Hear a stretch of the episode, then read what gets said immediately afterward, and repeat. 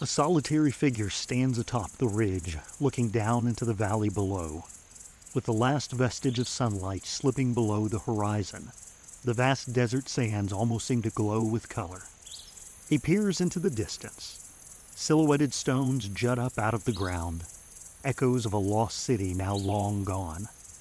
Momentarily, his gaze is broken as the wind whips up a cloud of sand. Covering his mouth with a Bedouin scarf, he begins his descent toward the ancient city. Long buried by the sand, what secrets does it hold? What of the people who once called the place home left behind? As he continues to walk, he now peers not so much at the present sight before him, but into the past, long gone.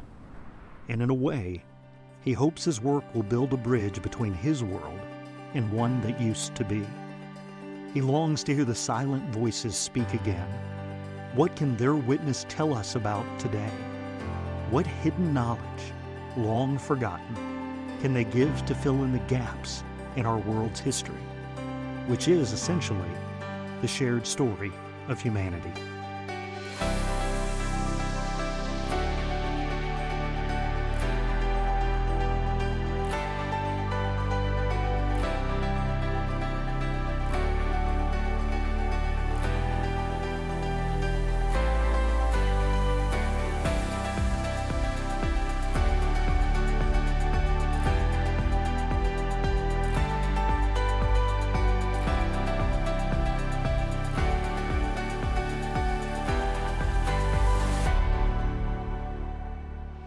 Welcome truth seekers, Bible enthusiasts, and amateur historians from all across the globe. This is the last page. I'm co host Brad Horton, and I'm delighted to be joined by our other co host and creator, Dr. Eric Armstrong. So, this begs the question what is the last page? Well, we're a podcast that seeks to explore some of the greatest mysteries of the Bible and see if we can make a conclusion on what happen to these places, events, people, and artifacts when they disappear from the pages of Scripture. Now, we're not your typical Bible study podcast, which don't get me wrong, we're not a substitute for that at all.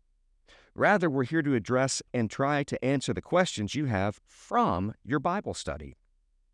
For instance, where was Eden? Was it a real place? What happened to the Ark of the Covenant? Can we know the exact location of Christ's crucifixion and the location of his subsequent temporary resting place? Going further, the last page will seek to answer what we can learn from these mysteries.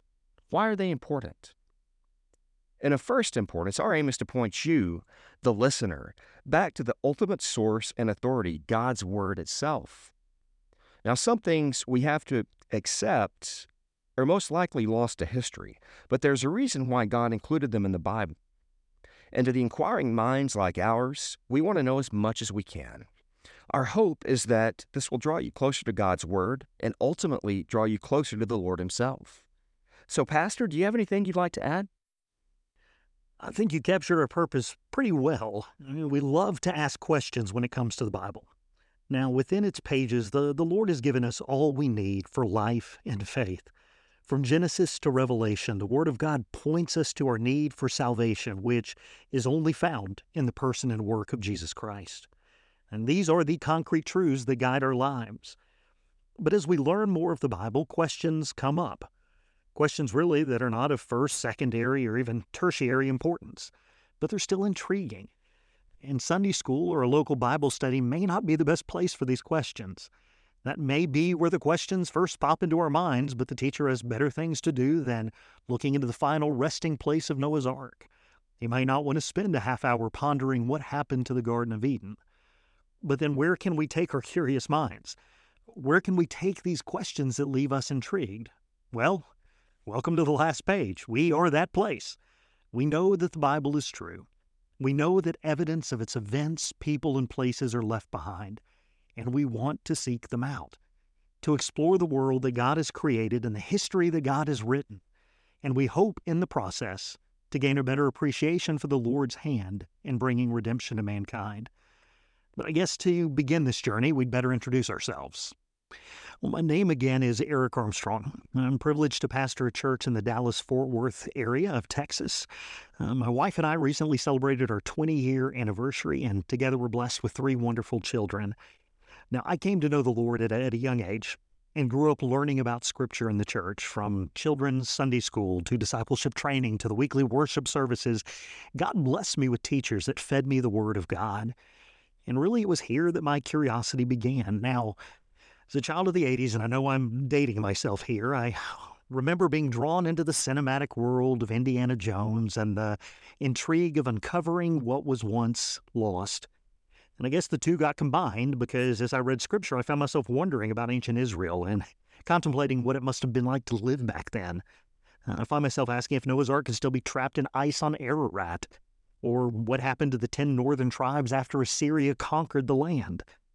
So, really, from a young age, my mind wanted to know more. Now, as I grew up in the Lord, I found myself called into ministry. I'd planned on becoming a medical doctor, but in college learned that God had other plans for me. And if I can say, do what God wants you to do, be where God wants you to be. One of the greatest blessings of my life is pastoring. Our, our church home is such a blessing. And to see God grow us and, and use us for his kingdom work is incredible. Uh, we've been at our local church for 12 years now, and, and I pray many more. It's a little bit about me. What about you, Brad? Again, my name is Brad. I've known the Lord since 1989. My wife and I have been married for over 16 years. We have three awesome boys.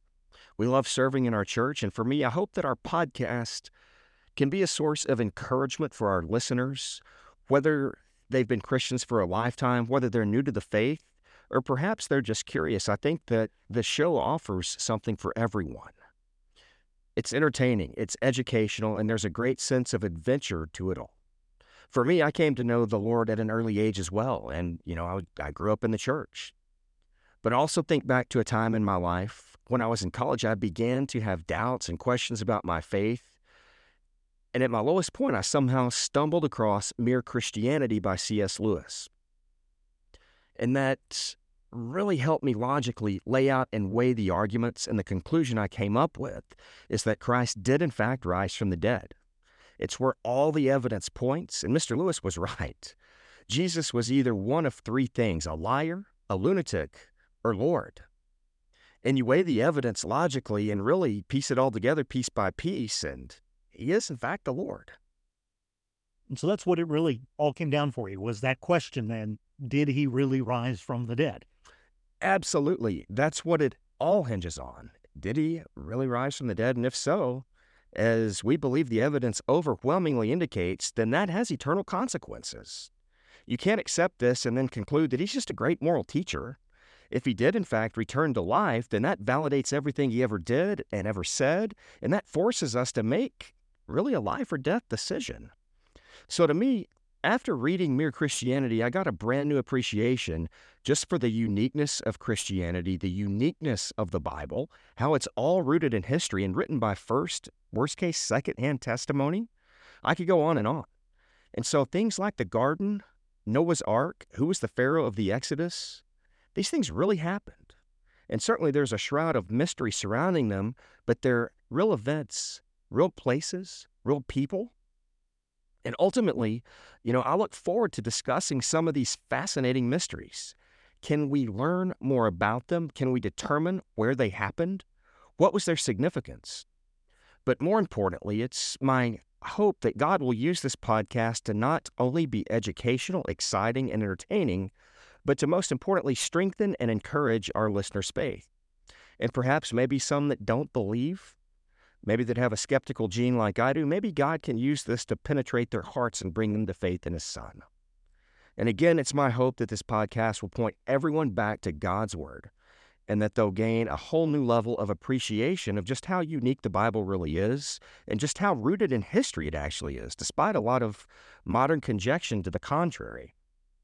And take our first topic, the Garden of God. As we'll get into and dissect, this was a literal place. It's where mankind had perfect fellowship with its creator. But we see, even in the beginning, we see that even on humanity's worst day, when we rebelled against God, or perhaps our second worst day, You know, what's worse, our initial rebellion or the fact that we nailed our Creator to a tree. Um, we see not only just the nature of God, but we also see His great love and mercy. We see that even when paradise was lost, God foretold of a Redeemer who was to come. And we see this future hope of reconciliation with God. And certainly, we all want to know what heaven's going to be like. And perhaps some of the very best clues and indications can be found right here in the very first few chapters of Genesis. And this all happened right here in the Garden of God and in a land or perhaps city state or region called Eden. And with that episode tease, you know where we'll be headed in our first two episodes back to the Garden of God. But you may be wondering what to expect in each new installment of the podcast. Is there a map that we follow as we begin each new journey into the mysteries of the Bible? Uh, where will the adventure take us? How will we get there? Well, it all begins with Scripture. What does the Bible have to say about each subject? And we'll follow the trail of Scripture right up to where it leaves off, whether it be the Ark of the Covenant or the gold that came from Ophir. And by the way, that one's a good one to look up. Uh, we'll start with Scripture's story and when it leaves off, we'll turn to history. What efforts have in prior centuries been made to locate Noah's Ark? Have ancient peoples written anything on the destroyed cities of Sodom and Gomorrah? We will walk alongside prior explorers and look at any evidence they have found. And then we come to the last page our conclusion on the matter. Can anything more be known? Can anything new be brought to light? Is it possible to pen the final page on some of these mysteries? Now, as I say that, please understand the, the final page of each and every story is penned by the Lord. He is sovereign, and things come to light when He chooses to reveal them. Our hope is merely to perhaps see where the story's going, to see if we can surmise the ending to which some of these great mysteries point. So I'm excited for this journey. We are excited to take it with you. Brad, do you have anything you'd like to add before we close out and get ready to start recording the first full length episode? Yes, sir. And thank you, Pastor Eric. you know, as one who's also a child of the 80s, I grew up with the same fascination with Indiana Jones, and I totally get it. And I would say I'm excited to embark on this journey with you. I'm excited for the research and the discussions we're going to have. And to our listeners and future friends that we'll meet along the way, I'm excited to dialogue with you also. And we look forward to talking to you soon. Until next time.